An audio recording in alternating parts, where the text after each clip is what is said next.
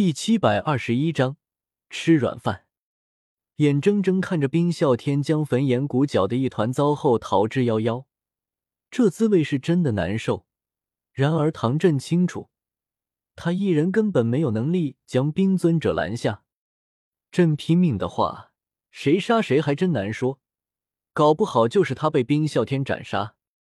也正因此，中州才会是如今这个格局。那些斗圣强者就像是一群千年老王八，趴在池底躲着，轻易不敢露面。而尊者间谁又奈何不得谁，谁也没信心一定能将对方斩杀。这种时候打架就全靠手下，我手下人比你多，斗宗数量比你多，就能把你压着打，摧城拔寨，把你给全部抢了。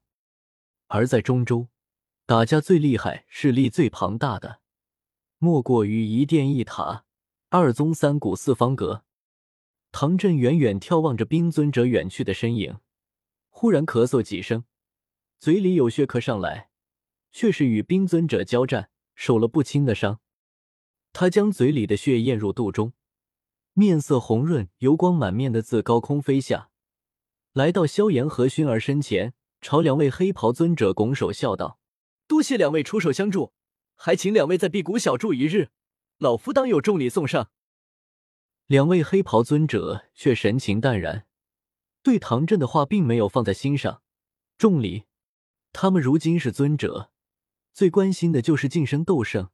可唐振自己都只是一个尊者，还能拿出让他们能晋升斗圣的宝物不成？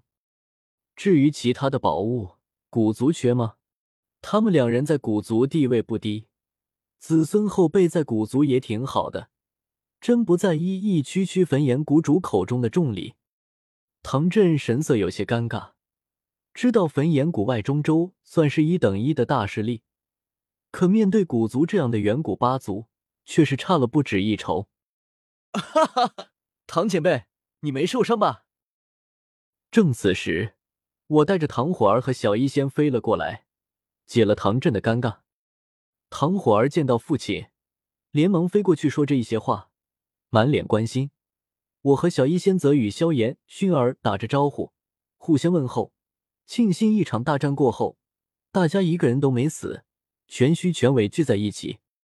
我可比不得你，我就杀了一个冰河谷三星斗宗。萧炎叹了口气，看向我的目光中满是感慨。他一直觉得自己是天才。在遇到药老后，也觉得自己很厉害，可好像在很多年前，他就一直落在我身后了。你小子两次找上魂殿七星斗宗，那在中州也算得上是一流强者。我碰上连逃都不知道能不能逃走，你小子确实一次找脸儿，厉害。萧炎对我竖起大拇指，我羞涩道：“一个都没杀了，还差点被人反杀，有什么好说的？”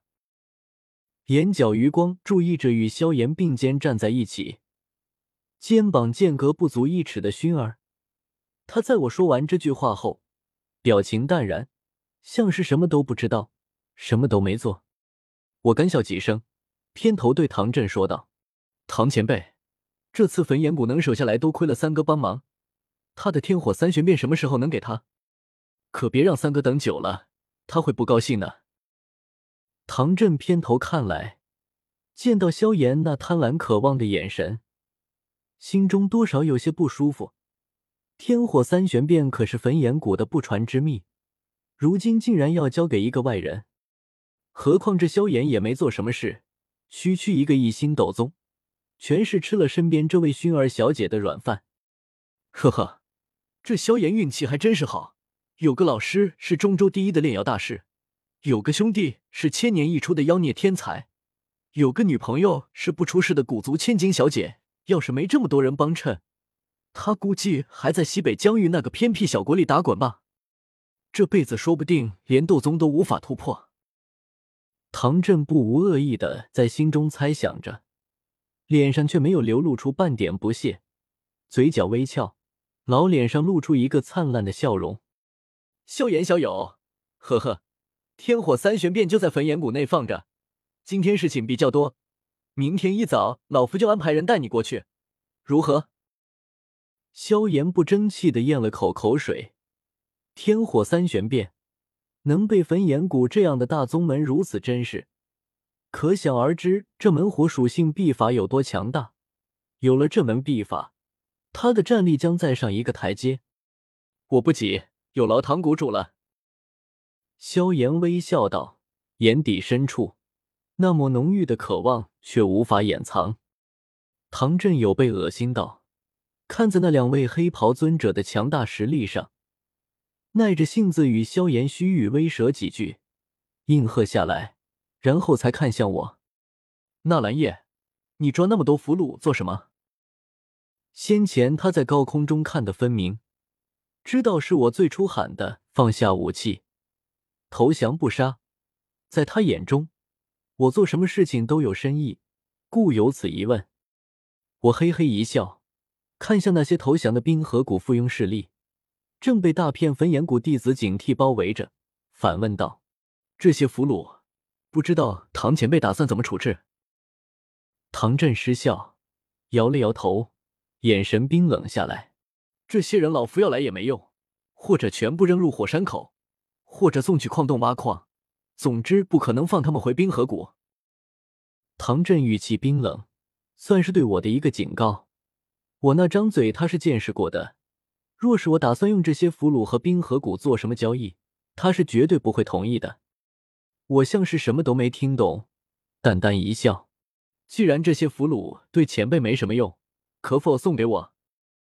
你要干什么？唐振眼中带着好奇，他清楚知道我和萧炎不一样，我绝对不会做什么没有意义的事情，一举一动都有深意在内。我没有回答唐振，而是向目光投向那群附庸势力俘虏，他们人数不少，约莫在三百人左右，全都是斗王、斗皇修为的强者，这是一个可怕的数字。要知道，加玛帝国时期，整座加玛帝国的斗王、斗皇加起来，数量绝对不会超过三十人。这相当于十座加玛帝国。斗宗修为的人都过来，唐前辈有话要和你们说。声音传来，俘虏人群中，近十位投降的斗宗彼此相视一眼，都面面相觑，不知道唐振找他们做什么，是好事还是坏事。